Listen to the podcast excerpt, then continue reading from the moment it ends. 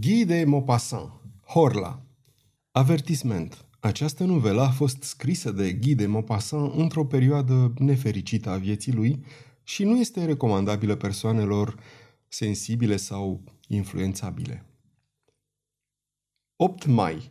Ce zi minunată! Mi-am petrecut toată dimineața întins pe iarbă în fața casei, sub platanul uriaș care o acoperă, o adăpostește și o umbrește în întregime – îmi place această regiune și îmi place să trăiesc întrânsa pentru că acolo mi-am rădăcinile.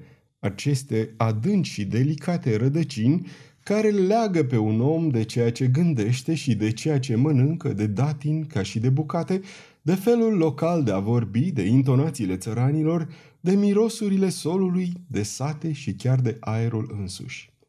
Îmi iubesc casa în care am crescut, de la ferestrele mele văd cum curge Sena de-a lungul grădinii în dosul drumului, aproape la mine acasă, Sena cea mare și lată care curge de la Rouen la Havre, încărcată cu vapoare.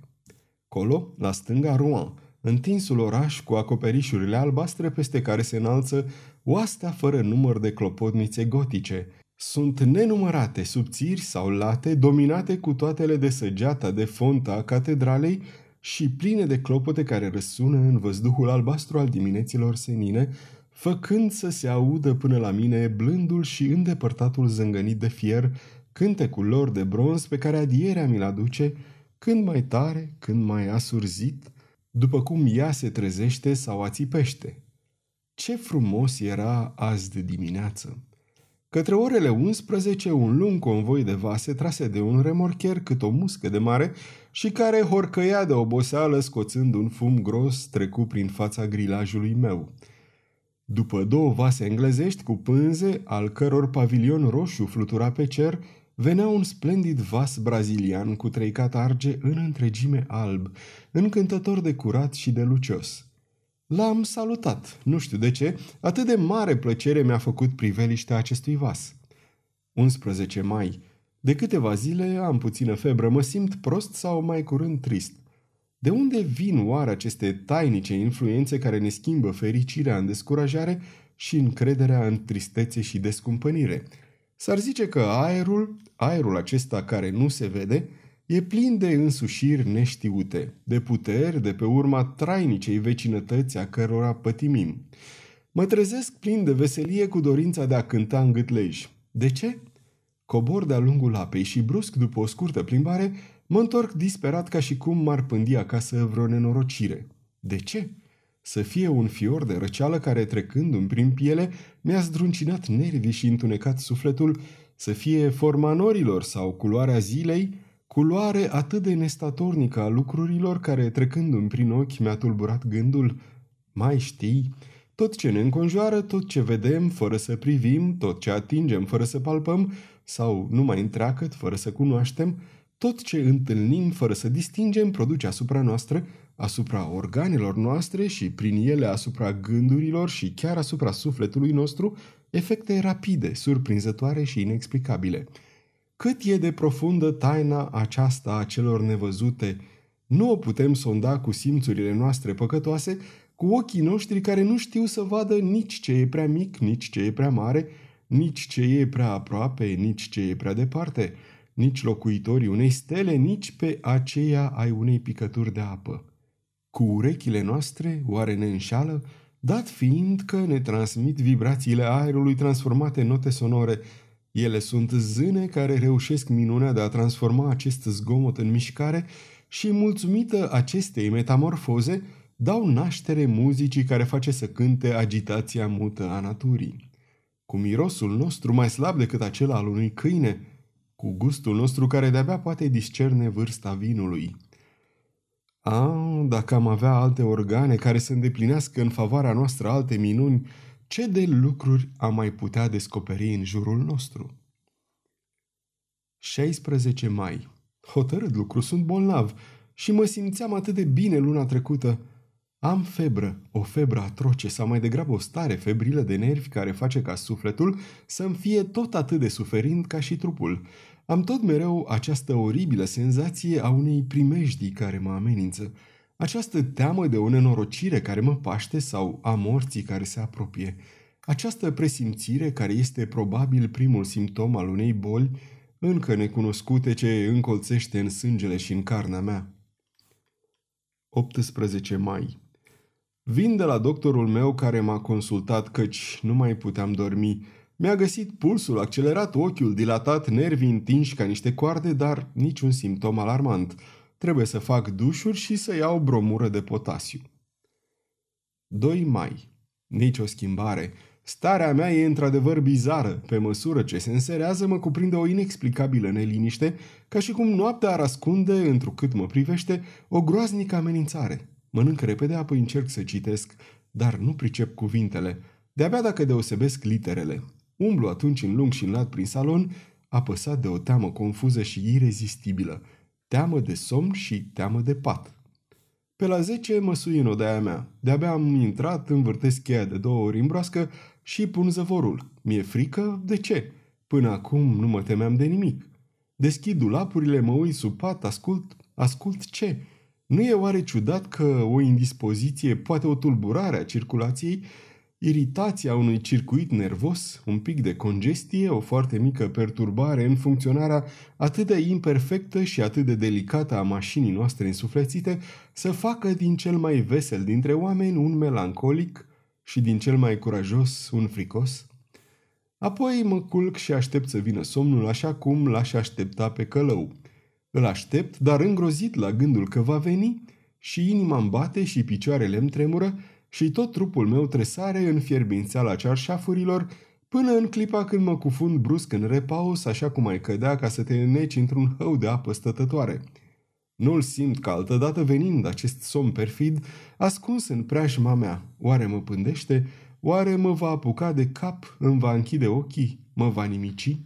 Dorm multă vreme, două, trei ore, apoi un vis, nu, un coșmar mă înnăbușe. Simt, nu-i vorbă că sunt culcat și că dorm. O știu și o simt. Și mai simt că cineva se apropie de mine.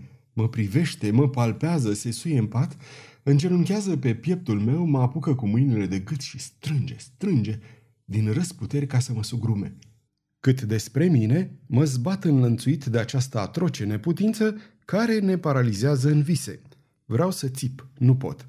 Vreau să mă mișc, nu pot. Făcând eforturi groaznice, gâfâind, încerc să mă întorc, să dau la o parte această ființă care mă strivește și care mă înnăbușă. Nu pot. Și deodată mă trezesc, înspăimântat, leoarcă de sudoare, aprind lumânarea. Nu-i nimeni.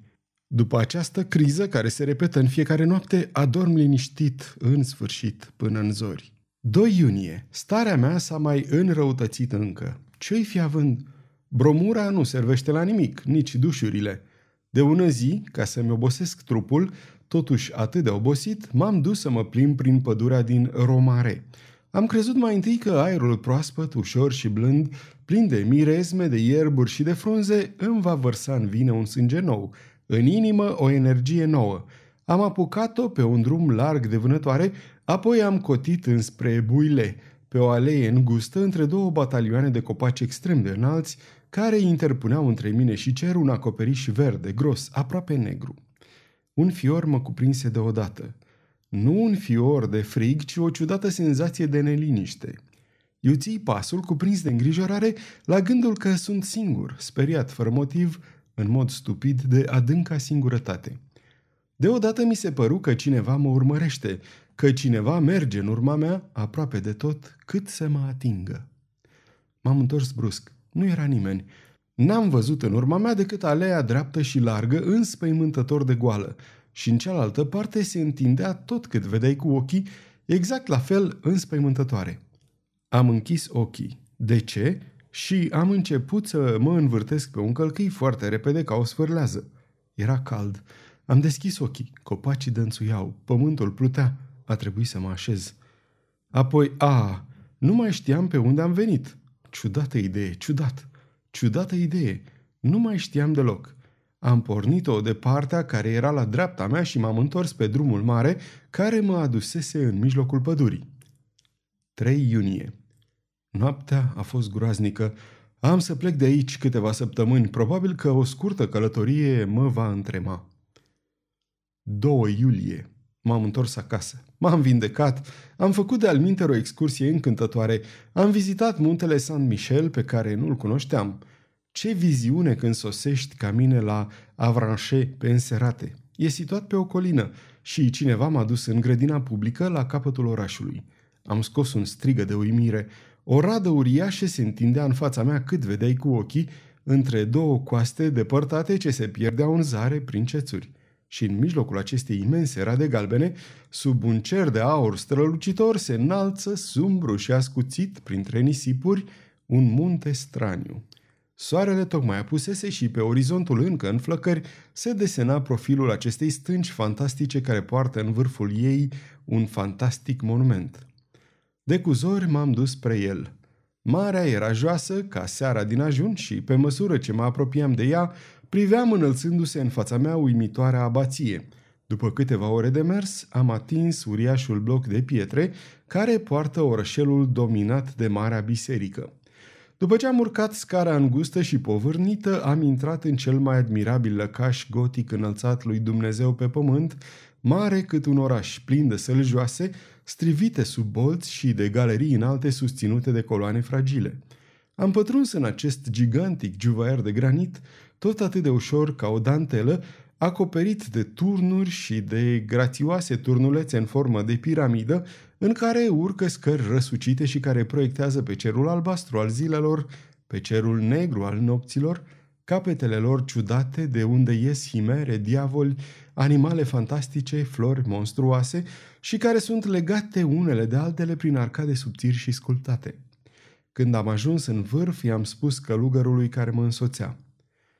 Părinte, ce bine trebuie să te simți aici. El îmi răspunse. E vânt mult, domnule. Și am început să vorbim privind cum se ridică marea, care alerga pe nisip și l-acoperea cu o cuirasă de oțel. Și călugărul îmi istorisi poveștile, toate vechile povești ale acestui munte, legende și iar legende. Una dintre ele m-a impresionat mult. Băștinașii cei de pe munte pretind că, noaptea, se aude vorbind pe nisipuri, apoi se aud behăind două capre, una cu glas tare, cealaltă cu glas căzut. Credulii afirmă că e vorba de țipetele păsărilor de mare, care seamănă când cu un behăit, când cu vaete omenești.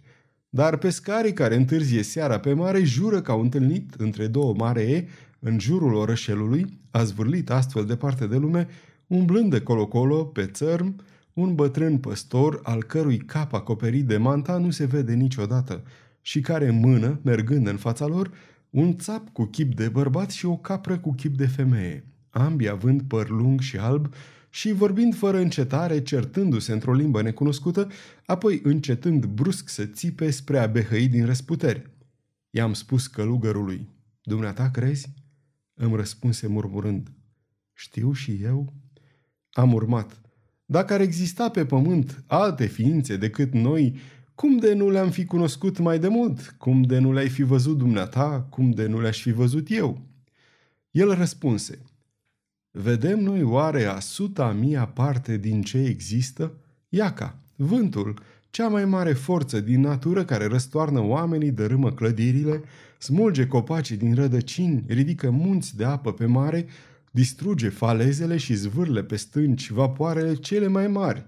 Vântul care ucide, șuieră, geme, mugește, l-ai văzut și îl poți vedea și totuși există. Am tăcut în fața acestui raționament simplu. Omul ăsta era un înțelept sau poate un prost. N-aș putea spune exact. Am tăcut. Ceea ce spunea gândisem adesea. 3 iulie am dormit prost. Există, fără îndoială, aici o influență febrilă, deoarece vizitiul meu suferă de aceeași boală. Întorcându-mă ieri acasă, observasem strania lui paloare. L-am întrebat, ce ai, Jean? Am că nu mă pot odihni, conașule. Nopțile îmi mănâncă zilele. De când a plecat conașul, parcă m-a lovit un de ochi. Ceilalți servitori sunt totuși sănătoși. În schimb, mie mi-e frică să nu mă apuce iar. 4 iulie. Hotărât lucru, m-a apucat din nou. Vechile mele coșmaruri au revenit. Azi noapte am simțit pe cineva care se așezase pe mine și care, cu gura lipită de-a mea, îmi bea viața printre buzele mele. Da, O sorbea din gâdlejul meu așa cum ar fi făcut o lipitoare. Apoi s-a sculat sătul, iar eu m-am trezit atât de frânt, de distrus și durându-mă toate, încât nu mă mai puteam mișca. Dacă mai continuă așa câteva zile, mai mult ca sigur plec. 5 iulie Să-mi fi pierdut oare mințile? Ceea ce s-a petrecut, ceea ce am văzut noaptea trecută e atât de straniu, încât mintea mea o ia razna când mă gândesc.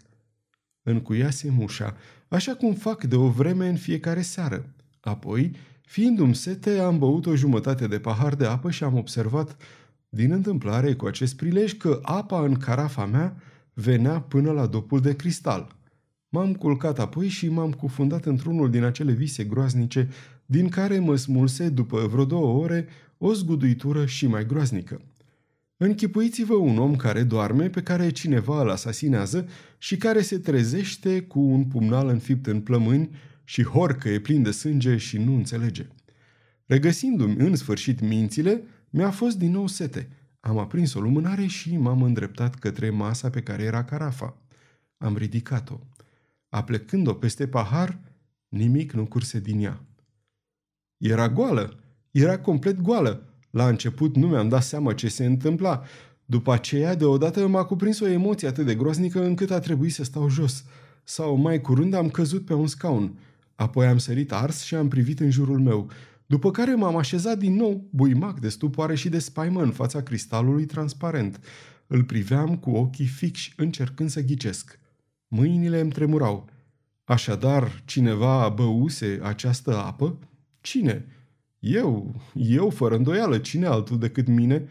Păi atunci eram somnambul, trăiam fără să știu această viață dublă și misterioasă care te face să te întrebi dacă nu cumva sunt două ființe în tine, sau dacă o ființă străină cu neputință de cunoscut și invizibilă însuflețește uneori când sufletul ne este toropit trupul nostru captiv care îi se supune ca nouă înșine, ba mai mult chiar decât nouă înșine. A, cine va înțelege oribila mea neliniște? Cine va înțelege emoția unui om întreg la minte, perfect treaz, cu scaun la cap și care privește, îngrozit prin sticla unei carafe, un pic de apă dispărută în timp ce a dormit. Și am stat acolo până la zi, fără să îndrăznesc să mă întorc în pat. 6 iulie Înnebunesc. Iar a băut cineva toată carafa asta noapte. Sau, mai degrabă, eu am băut-o. Da, dar am băut-o eu? Eu? Cine altul? O, Doamne, oare nebunesc? Cine mă va salva? 10 iulie Am făcut niște experimente uluitoare. Hotărât lucru, sunt nebun. Și totuși, la 6 iulie, înainte de a mă culca, am pus pe masă vin, lapte, apă, pâine și căpșuni. Cineva a băut, eu am băut, toată apa și un pic de lapte. Nu s-a atins nici de vin, nici de pâine, nici de căpșuni. La 7 iulie am repetat experiența care a dat același rezultat. La 8 iulie am suprimat apa și laptele. Nimeni nu s-a atins de nimic. În sfârșit, la 9 iulie, am pus din nou pe masă numai apă și lapte, dar am avut grijă să înfășor carafa într-o bucată de muselină albă și să leg cu sfoară dopurile. Apoi mi-am frecat buzele, barba, mâinile cu miniu și m-am culcat. Invincibilul somn m-a cuprins, urmat curând după aceea de cumplita trezire. Nu mă mișcasem, nici măcar cearșafurile nu erau pătate. M-am repezit spre masă. Muselina în care erau înfășurate sticlele era curată. Cineva băuse toată apa.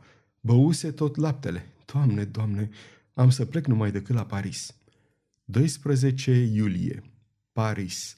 Îmi pierdusem așadar capul mai zilele trecute. Se vede că imaginația mi-a jucat o festă. Sau, dacă nu, înseamnă că sunt într-adevăr somnambul sau că am suferit vreuna din acele influențe constante, dar neexplicate până acum, care poartă numele de sugestii. În orice caz, descumpănirea mea atinge demența și au fost de ajuns 24 de ore de Paris ca să-mi redobândesc echilibrul. Ieri, după ce am făcut niște curse și niște vizite care mi-au infuzat în suflet un aer proaspăt și tonic, mi-am petrecut seara la comedia franceză. se juca o piesă de Alexandre Duma fiul.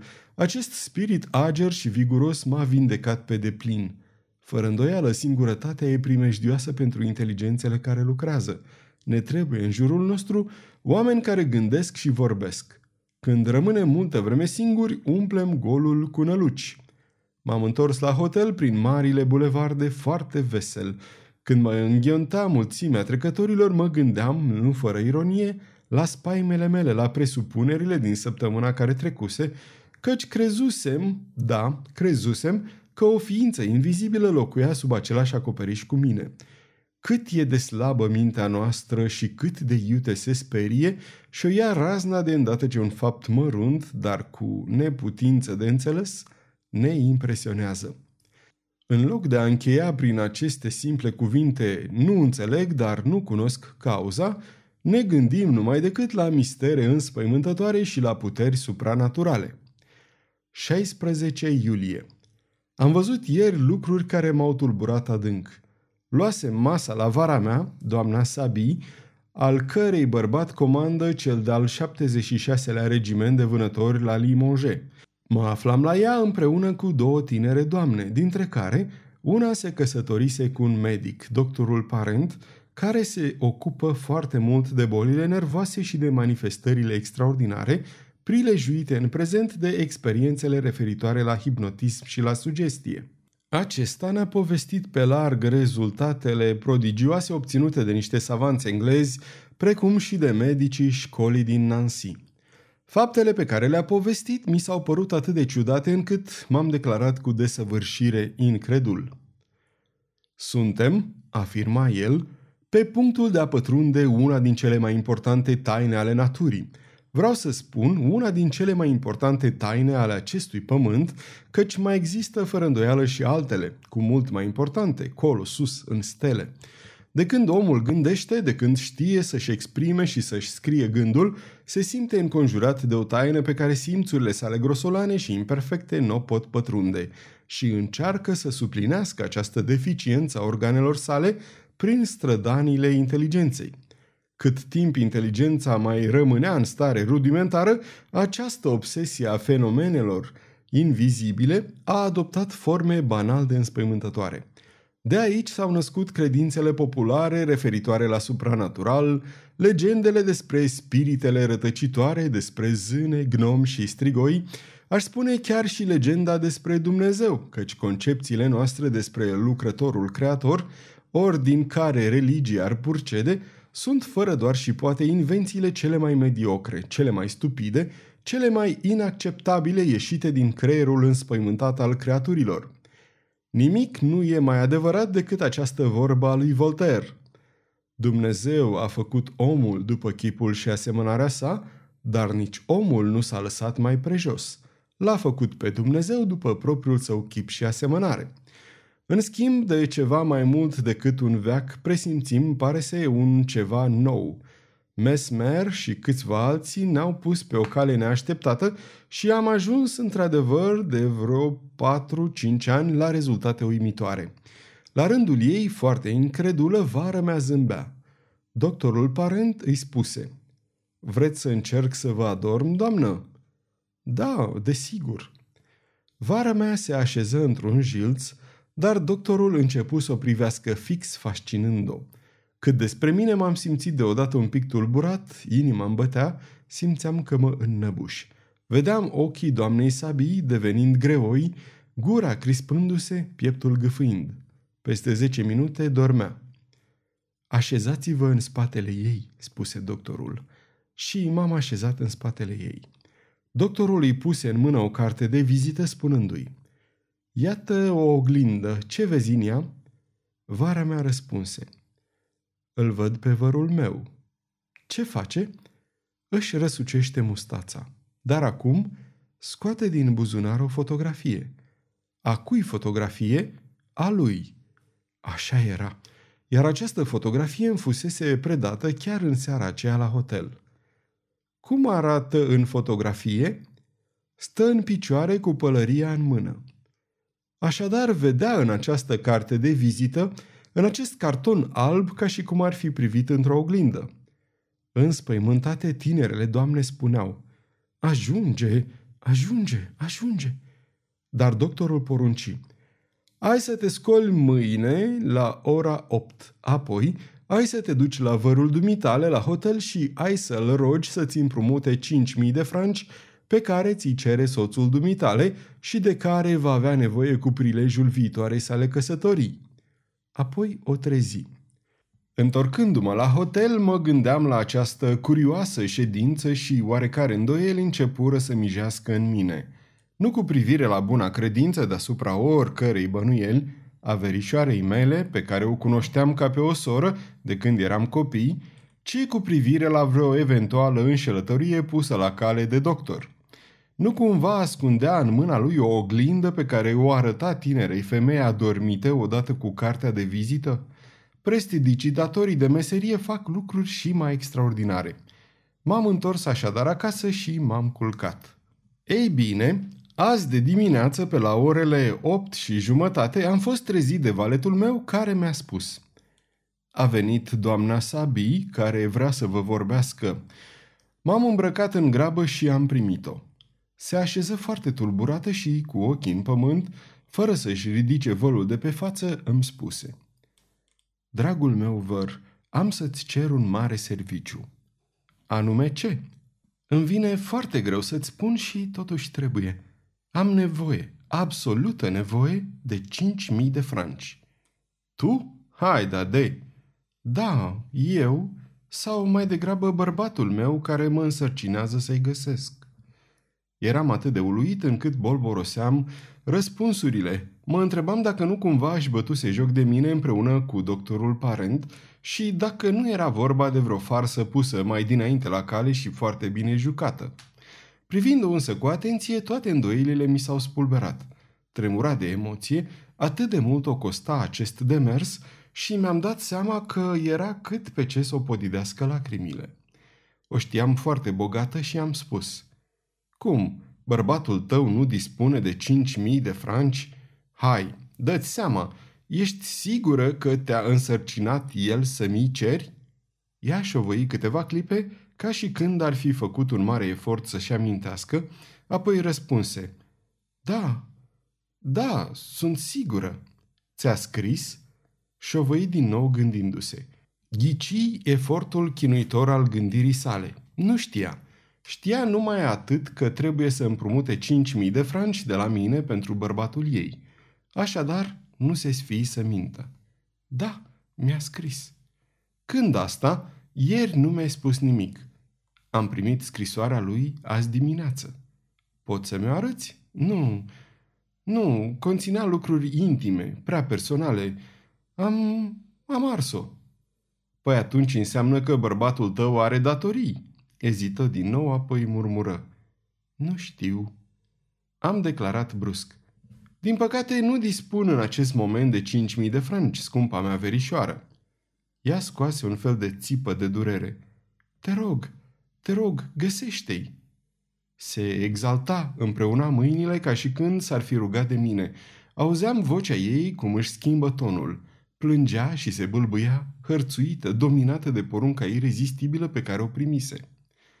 Te implor, dacă ai ști cât sufăr, îmi trebuie banii astăzi. Îmi fu milă de ea. Ai să iai cât de curând, îți jur. Exclamă, mulțumesc, mulțumesc, ești tare bun. Am urmat spunând, îți amintești ce s-a petrecut ieri seară la tine? Da. Îți amintești că doctorul parent te-a adormit? Da. Ei bine, el ți-a poruncit să vii azi dimineață să împrumuți de la mine acești 5.000 de franci și în clipa asta nu faci altceva decât să asculți de sugestia lui. Vara mea chipzui câteva secunde și răspunse. Păi, dacă bărbatul meu îmi cere... Timp de o oră am încercat să o conving, dar n-am izbutit. După ce plecă, am dat fuga la doctor. Era pe punctul să plece de acasă. Mă asculta zâmbind, apoi spuse. Acum crezi? Da, n-am încotro. Haidem la verișoara dumitale. Aceasta moțăia pe un șezlong frântă de oboseală. Doctorul îi luă pulsul, o privi câtva timp cu mâna îndreptată spre ochii pe care ea îi închise încetul cu încetul sub presiunea intolerabilă a acestei puteri magnetice. Când fu adormită, doctorul îi spuse Bărbatul dumitale nu mai are nevoie de 5.000 de franci. Ai să uiți așadar că l-ai rugat pe vărul dumitale să ții împrumute, iar dacă îți va vorbi despre acest lucru, n-ai să știi despre ce este vorba. Apoi o trezi. Scosei portofelul din buzunar. Iată, scumpă verișoară, ceea ce mi-ai cerut azi dimineață. Fu atât de mirată încât n-am îndrăznit să insist. Încercai totuși să-i împrospătez memoria, dar ea negă cu tărie, crezu că îmi bat joc de ea și, în cele din urmă, fu cât pe ce să se supere. Iată, m-am întors acasă și această experiență m-a întors în așa halpedos încât n-am putut mânca nimic. 19 iulie Multe persoane cărora le-am povestit această aventură au râs de mine. Nu mai știu ce să cred. Înțeleptul spune, poate? 21 iulie M-am dus să iau masa la Bojiva, apoi am petrecut seara la balul barcagiilor. Hotărât lucru. Totul e în funcție de locuri și de medii. A crede în supranatural pe insula Grenuil ar fi culmea nebuniei, dar în vârful muntelui Saint-Michel, dar în India, suferim într-un chip îngrozitor influența celor ce ne înconjoară. Săptămâna viitoare mă întorc acasă. 30 iulie. De ieri m-am întors acasă. Toate sunt bune. 2 august. Nimic nou. O vreme superbă. Îmi petrec zilele privind cum curge Sena. 4 august. Ceartă printre servitori. Pretind că noaptea se sparg paharele prin dulapuri. Valetul acuză bucătăreasa, care o acuză pe lenjereasă, care îi acuză pe ceilalți doi. Cine e vinovatul? Mare om cel ce mi-o va spune. 6 august. De asta dată nu sunt nebun. Am văzut, am văzut, am văzut, nu mă pot îndoi. Am văzut, încă mai îmi îngheață sângele în mine. Încă mă mai pătrunde spaima până în măduva oaselor. Am văzut. Mă plimbam la ora două, în plin soare, printre răzoarele mele de trandafiri, pe aleea trandafirilor de toamnă care încep să înflorească. Și cum mă opream să privesc un trandafir din specia uriașă al bătăliilor, care purta trei flori magnifice, am văzut, am văzut clar, aproape de tot, tija unuia din acești trandafiri îndoindu-se ca și cum o mână invizibilă l-ar fi răsucit, apoi frângându-se ca și cum această mână l-ar fi cules. Apoi floarea s-a ridicat descriind curba pe care ar descrie-o un braț ce ar fi dus-o la gură și a rămas suspendată în aerul transparent, singură, nemișcată, înspăimântătoare pată roșie la trei pași de ochii mei. Înnebunit m-am năpustit asupra ei să o apuc, dar n-am mai dat de ea, dispăruse. Atunci mă cuprinse o furie nebună împotriva mea însumi, căci nu-mi este îngăduit unui om serios ca mine, cu scaunul la cap, să aibă asemenea halucinații. Dar să fi fost oare cu adevărat o halucinație? Mă întoarse să caut tija și o găsi numai decât pe arbust, proaspăt ruptă între alți doi trandafiri rămași pe aceeași creangă. Atunci am plecat spre casă complet întors pe dos, căci acum sunt sigur, așa cum sunt sigur că ziua îi urmează nopții și noaptea zilei, că se află în preajma mea o ființă invizibilă care se hrănește cu lapte și cu apă, care poate atinge lucrurile, poate să le ia și să le mute dintr-un loc într-altul, înzestrată prin urmare cu o natură materială, deși simțurile noastre nu o pot percepe, și care locuiește, ca și mine, în casa mea. 7 august. Am dormit liniștit. Mi-a băut apa din carafă, dar nu mi-a tulburat somnul. Mă întreb dacă sunt nebun. Plimbându-mă din aur de-a lungul fluviului, în plin soare, m-a cuprins o îndoială cu privire la starea mea mentală, nici de cum o vagă îndoială ca până acum, ci o îndoială precisă, absolută. Am văzut nebuni. Am cunoscut câte unii care rămâneau inteligenți, lucizi chiar și clarvăzători în tot ceea ce privește viața, în afară doar de o singură privință. Vorbeau despre orice cu toată limpezimea, cu neașteptate nuanțe, cu adâncime și, deodată, gândul, izbindu-se de obstacolul ce îl scoate în drum nebunia, se fărma, se împrăștia și se cufunda în acel ocean înspăimântător și furios, plin de valuri năpraznice, de cețuri, de vijelii, ce se numește demență. Desigur, m-aș socoti nebun, cu desăvârșire nebun, dacă n-aș fi conștient, dacă nu mi-aș cunoaște la perfecție starea, dacă nu aș sonda-o analizând-o cu deplină luciditate. Așadar, nu sunt de fapt decât un halucinant care raționează. O necunoscută tulbure ce se va fi produs în creierul meu, una din acele tulburări pe care fiziologii încearcă să le noteze și să le definească în ziua de astăzi, iar această tulburare va fi determinat în spiritul meu, în ordinea și în logica ideilor mele, o spărtură adâncă. Asemenea fenomene au loc în visele care ne plimbă prin fantasmagoriile cele mai neverosimile, fără ca noi să ne mirăm, pentru că aparatul verificator, pentru că simțul controlului nu mai e treaz, în timp ce facultatea imaginativă veghează și lucrează. Nu e oare posibil ca vreuna din imperceptibilele clape ale claviaturii cerebrale să fie paralizată la mine? În urma unor accidente, unii oameni pierd memoria numelor proprii, sau memoria verbelor, sau aceea a cifrelor, sau numai memoria datelor. Faptul că fiecare fărâmă a gândirii e localizată e astăzi dovedit. Așadar, nu-i nici de cum de mirare ca facultatea de control al nerealității anumitor halucinații să fie amorțită în clipa prezentă la mine. Mă gândeam la toate acestea în timp ce mergeam de-a lungul apei. Soarele acoperea fluviul cu lumina sa, făcea pământul să pară încântător. Îmi umplea privirea de dragoste pentru viață, pentru rândunicile a căror agilitate e o plăcere a ochilor mei, pentru ierburile de pe mal, al căror freamăt e o fericire pentru urechile mele.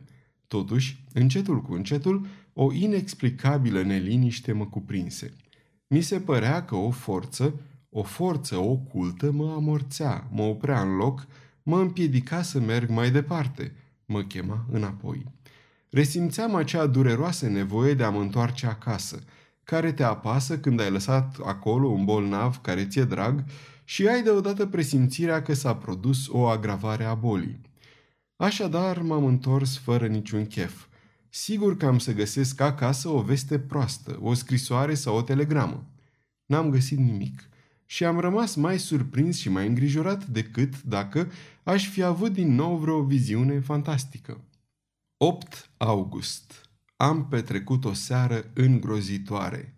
El nu se mai manifestă, dar îl simt lângă mine, pândindu-mă, pătrunzându-mă, dominându-mă și mai înfricoșător când se ascunde astfel decât dacă și-ar semnala prezența invizibilă și constantă prin fenomene supranaturale. Totuși am dormit. 9 august. Nimic, dar mi-e frică. 10 august. Nimic, dar ce va fi mâine? 11 august. Tot nimic. Nu mai pot sta acasă cu această teamă și acest gând care mi-au pătruns în suflet. Am să plec. 12 august, ora 10 seara. Ziua întreagă am vrut să plec, dar n-am putut – am vrut să îndeplinesc acest act de libertate atât de ușor, atât de simplu, să ies, să mă urc în trăsura mea ca să mă duc la Rouen. N-am putut. De ce oare? 13 august. Când ești atins de anumite boli, toate resorturile ființei fizice par rupte. Toate energiile spulberate, toți mușchii relaxați, oasele devenite moi precum carnea, iar carnea lichidă precum apa. Resimt asta într-un chip straniu și jalnic în ființa mea spirituală. Nu mai am nicio putere, niciun curaj, nici o stăpânire de mine, nici chiar puterea de a-mi pune voința în mișcare. Nu mai pot voi. În schimb, cineva vrea în locul meu, iar eu mă supun. 14 august. Sunt pierdut. Cineva e stăpân pe sufletul meu și îl guvernează. Cineva poruncește toate acțiunile, toate mișcările, toate gândurile mele. Eu însumi nu mai sunt nimic înăuntrul meu, nimic în afară de un spectator robit și îngrozit de toate lucrurile pe care le fac. Doresc să ies. Nu pot. Nu vrea el. Și rămân înnebunit, tremurând, în fotoliul în care stau așezat. Doresc numai să mă scol, să mă ridic un pic în sus, ca încă să mă mai cred propriul meu stăpân. Nu pot. Sunt țintuit pe scaun, iar scaunul e lipit de pământ în așa fel încât nicio forță nu ne-ar putea ridica. Apoi deodată trebuie, trebuie să mă duc în fundul grădinii să culeg căpșuni și să le mănânc. Și mă duc, culeg căpșuni și le mănânc. O, Doamne Dumnezeule! Doamne, Doamne, oare există un Dumnezeu? Dacă există, eliberează-mă, salvează-mă, ajută-mă, iertare, milă, îndurare, salvează-mă. Oh, ce suferință, ce chin, ce oroare! 15 august Desigur, așa era posedată și stăpânită și scumpa mea verișoară când a venit să împrumute 5.000 de franci de la mine. Era robită de o voință străină, intrată în ea precum un alt suflet, precum un alt suflet parazit și dominator. Oare lumea va lua sfârșit? Dar cel care mă guvernează, cine este el, acest invizibil, acest necunoscut, acest hoinar de o rasă supranaturală? Așadar, invizibilii există. Atunci, cum de încă de la începutul lumii nu s-au manifestat într-un chip precis, așa cum o face pentru mine? N-am citit niciodată nimic care să semene cu ceea ce s-a întâmplat în casa mea. O, oh, dacă aș putea să o părăsesc, dacă aș putea să mă duc și să fug și să nu mă mai întorc. Aș fi salvat, dar nu pot. 16 august Am putut scăpa astăzi timp de două ore, ca un prizonier care găsește din întâmplare ușa temniței sale deschisă. Am simțit deodată că sunt liber și că el e departe. Am dat ordin să se înhame în grabă cai la trăsură și m-am dus la Rouen. O, ce bucurie să-i poți spune unui om care te ascultă. Haidem la Rouen. Am spus să oprească în fața bibliotecii și am rugat să mi se împrumute tratatul cel mare al doctorului Hermann Herestaus, referitor la locuitorii necunoscuți ai lumii antice și moderne. Apoi, în clipa în care mă urcam în trăsură, am vrut să strig, la gară. Și am strigat, n-am spus, am strigat, cu glas atât de tare încât trecătorii s-au întors. Acasă! Și am căzut, înnebunit de spaimă, pe pernele trăsurii. Mă găsise și pusese din nou stăpânire pe mine. 17 august Vai, ce noapte! Ce noapte! Și totuși cred că ar trebui să mă bucur. Până la ora 1 după miezul nopții am citit. Hermann Herestaus, doctor în filozofie și în teogonie, a scris o carte despre istoria și manifestările tuturor ființelor invizibile care îi dau omului târcoale sau pe care el le visează. Descrie originile, domeniul, puterea lor. Dar niciunul nu seamănă cu aceea care nu-mi dă mie pace. S-ar zice că omul, de când a început să gândească, a presimțit și s-a temut de o ființă nouă mai tare decât el care îi va urma în această lume și pe care, simțind-o aproape și neputând prevedea natura acestui stăpân, a creat în spaima sa acel întreg popor fantastic de ființe oculte, de vagi fantome zămislite de spaimă. Așadar, după ce am citit până la ora 1 dimineața, m-am dus să mă așez lângă fereastra deschisă ca să-mi răcoresc fruntea și gândul la vântul liniștit al întunericului. Era plăcut, era călduț. Cât de mult mi-ar fi plăcut această noapte altă dată. Luna nu se vedea. În fundul cerului negru, stelele aveau scânteieri fermecătoare. Cine va fi locuind aceste lumi? Ce forme, ce viețuitoare, ce animale, ce plante vor fi existând acolo? Cei care gândesc în aceste lumi îndepărtate, ce vor fi știind despre noi, ce vor fi putând ce noi nu putem face, ce vor fi văzând ce noi nu cunoaștem.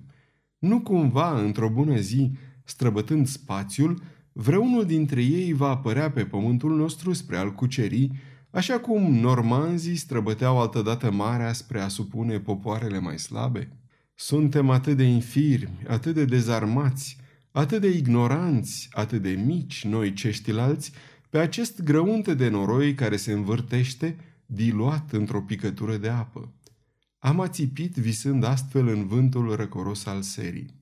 Dar după ce am dormit vreo 40 de minute, am deschis iar ochii fără să fac vreo mișcare, trezit de nu știu ce emoție confuză și ciudată. Mai întâi n-am văzut nimic, apoi deodată mi s-a părut că o filă a cărții mele rămase deschise pe masă se întorsese singură. Nici o adiere nu intrase pe fereastră. Am fost surprins și am așteptat. După vreo patru minute am văzut, am văzut, da, da, am văzut cu ochii mei o altă filă ridicându-se și lăsându-se peste cea precedentă, ca și cum un deget ar fi răsfoit-o. Fotoliul meu era gol, părea gol. Am înțeles însă că era acolo, el, așezat la locul meu și că citea. Făcând un salt furios, un salt de fiară revoltată care se năpustește asupra îmbulânzitorului să-l sfâșie, am străbătut odaia ca să-l prind, ca să-l ucid.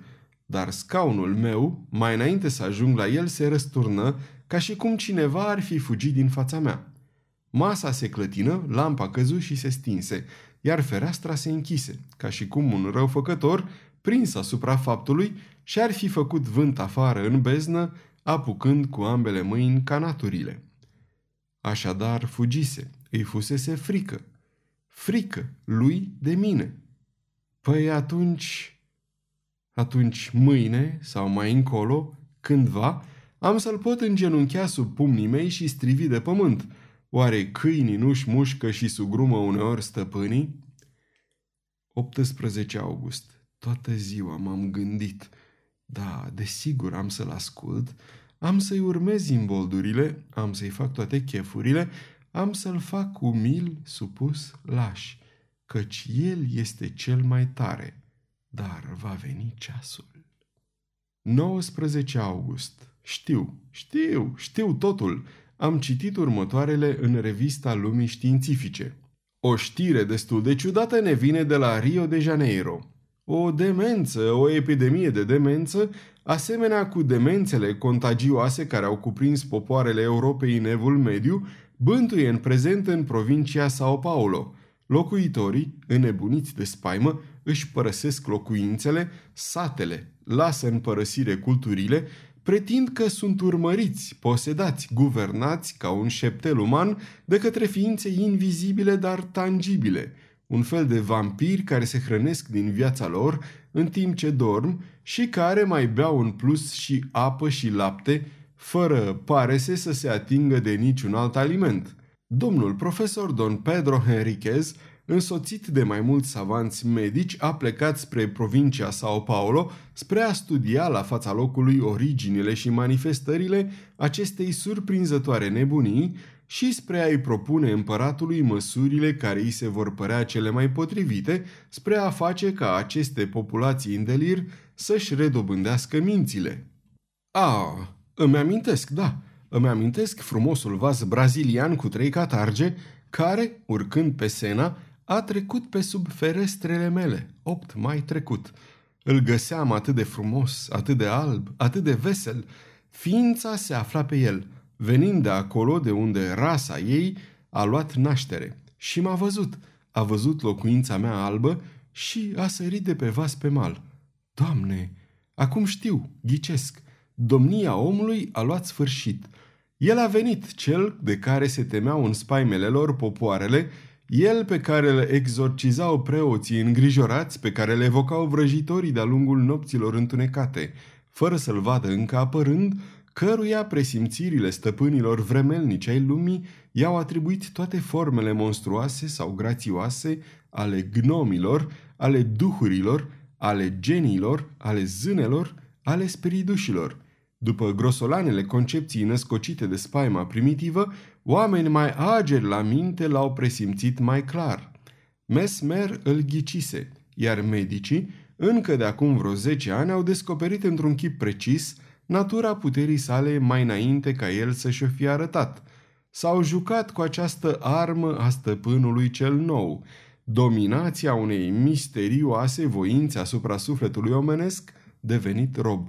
Au numit asta magnetism, hipnotism, sugestie. Mai știu eu cum, i-am văzut amuzându-se precum copiii imprudenți cu această oribilă forță.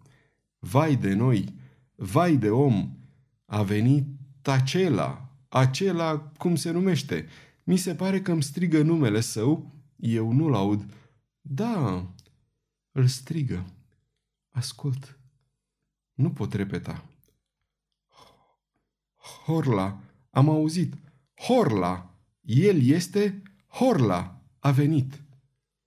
Ah, vulturul a mâncat porumbelul, lupul a mâncat oaia, leul a devorat bivolul cu coarnele ascuțite, omul l-a ucis pe leu cu săgeata, cu sabia, cu pușca, dar Horla va face din om ceea ce noi am făcut din cal și din bou, bunul său, servitorul și hrana sa, numai prin puterea voinței sale.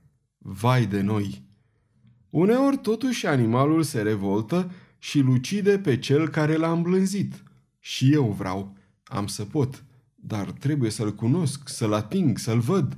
Savanții spun că ochiul animalului se deosebește de al nostru, nu distinge ca el, iar ochiul meu nu-l poate distinge pe noul venit care mă oprimă. De ce oare? A, îmi amintesc acum vorbele călugărului de la muntele San Michel. Vedem noi oare a suta mia parte din ce există? Iaca, vântul, cea mai mare forță din natură care răstoarnă oamenii, dărâmă clădirile, smulge copacii din rădăcini, ridică munți de apă pe mare, distruge falezele și zvârle pe stânci vapoarele cele mai mari. Vântul care ucide, șuieră, geme, mugește, l-ați văzut și îl puteți vedea și totuși există. Și mai mă gândeam, ochiul meu e atât de slab, atât de imperfect, încât nici măcar nu distinge corpurile tari, dacă sunt transparente ca sticla.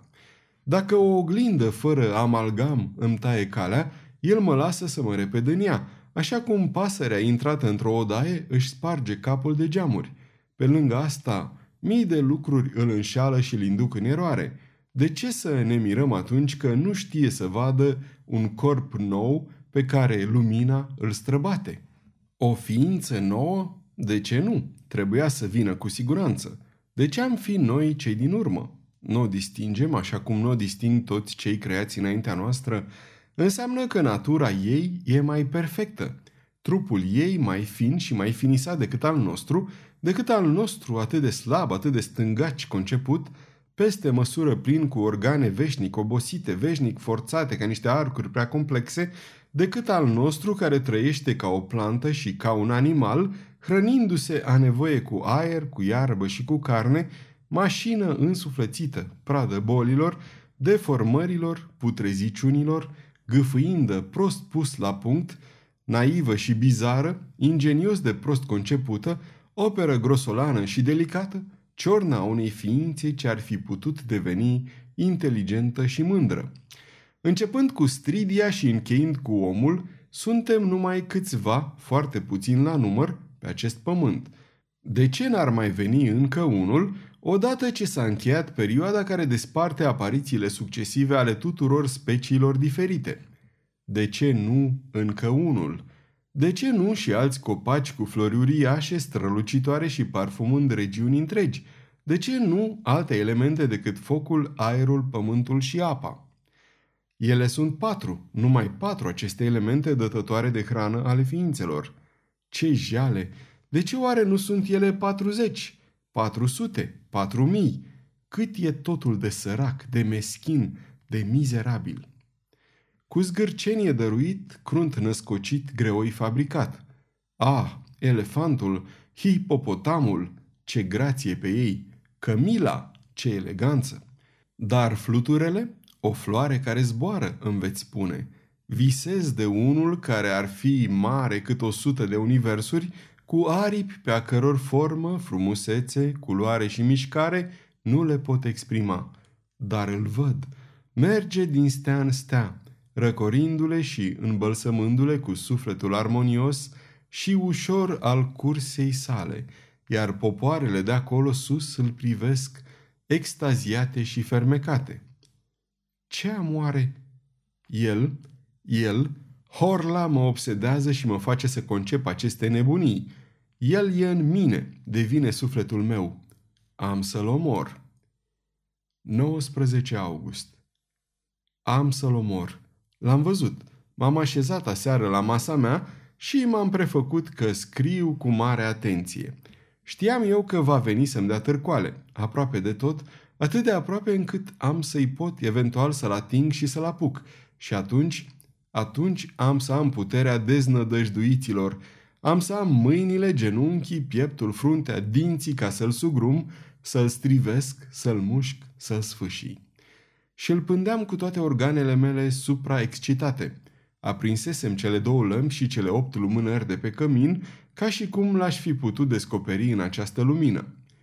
În fața mea, patul. Un vechi pat de stejar cu coloane, la dreapta căminul, la stânga ușa încuiată cu grijă, după ce o lăsase multă vreme deschisă ca să-l atrag în spatele meu, un foarte înalt dulap cu oglindă de care mă foloseam în fiecare zi ca să mă bărbieresc, să mă îmbrac și unde obișnuiam să mă privesc din cap până în picioare ori de câte ori treceam prin fața ei. Așadar, mă prefăceam că scriu ca să-l înșel, căci mă observa și el. Și deodată am simțit, am fost convins că citea peste umărul meu, că era aici, aproape atingându-mi urechea. M-am ridicat în picioare, cu mâinile întinse, întorcându-mă atât de repede încât am fost cât pe ce să cad. Ei și, era lumină ca ziua în amiaza mare și totuși nu m-am văzut în oglindă. Era goală, curată, adâncă, plină de lumină. Imaginea mea nu se vedea în ea, deși eram chiar în fața ei.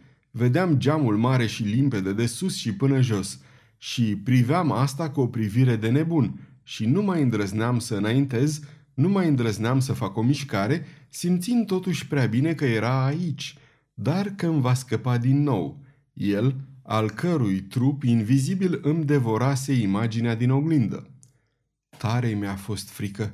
Apoi deodată iată că am început să mă văd ca printr-o ceață în fundul oglinzii, printr-o ceață ca printr-un strat de apă și mi se păru că această apă alunecă de la stânga la dreapta încet, făcând dintr-o secundă într-alta ca imaginea mea să fie mai precisă.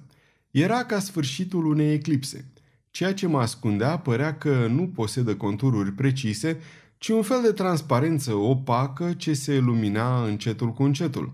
Am putut în sfârșit să mă disting în întregime, așa cum mă văd în fiecare zi când mă privesc. Îl văzusem. A rămas în mine o groază care și astăzi mă face să mă înfior. 20 august. Să-l omor? Cum? De vreme ce nu pot să-l ating. O travă? Dar m-ar vedea amestecând-o cu apa. De altminter, ar avea oare otrăvurile noastre vreun efect asupra trupului său cu neputință de perceput? Nu, nu, fără nicio îndoială. Atunci, atunci... 21 august. Am adus un lăcătuș de la Rouen și am comandat niște jaluzele de fier pentru odaia mea, așa cum au, la Paris, de frica hoților, anumite mari locuințe particulare situate la parter. Are să mai facă și o ușă la fel. M-am dat drept un poltron, dar prea puțin îmi pasă. 10 septembrie. La Rouen, hotel continental. S-a făcut. S-a făcut, dar oare a murit? Inima mea e întoarsă pe dos de cele ce am văzut.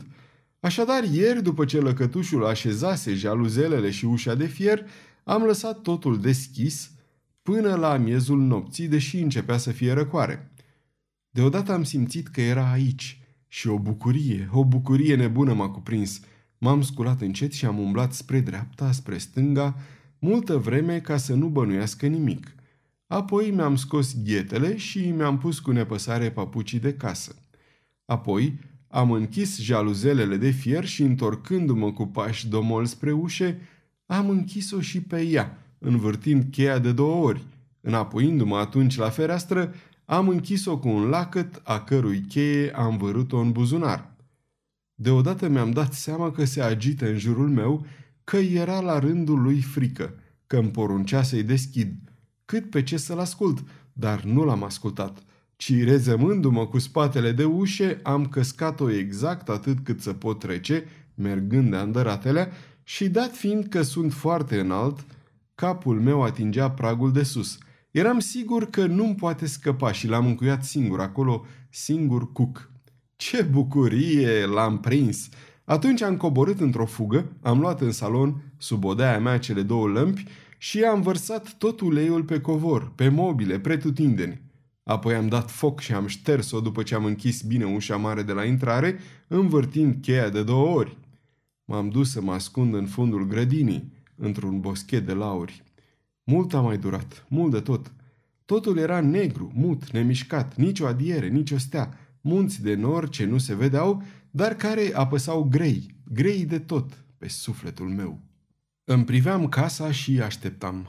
Mult a mai durat. Credeam deja că focul se stinsese de la sine sau că îl stinsese el, când una dintre ferestrele de jos plesni sub presiunea incendiului și o flacără, o flacără mare, roșie și galbenă, lungă, moale, mângâietoare, se înălță de-a lungul zidului alb, lingându-l până la acoperiș. O lumină alerga pe copaci, pe crengi, pe frunziși, dar și un fior, un fior de groază. Păsările se trezeau, un câine începu să urle. Mi se păru că se face zi. Curând plesniră alte două geamuri și am văzut că toată partea de jos a locuinței mele nu mai era decât o singură mare văpaie. Dar un țipăt, un țipăt groaznic, ascuțit de tot, sfâșietor, un țipăt de femeie, răsuna în noapte și două ferestre de la mansardă se deschiseră. Uitasem servitorii. Le văzui chipurile înspăimântate și brațele care le se agitau. Atunci, înnebunit de groază, am început să fug spre sat urlând. Ajutor! Ajutor! Foc! Am întâlnit oameni care veneau spre mine și m-am întors cu ei ca să văd.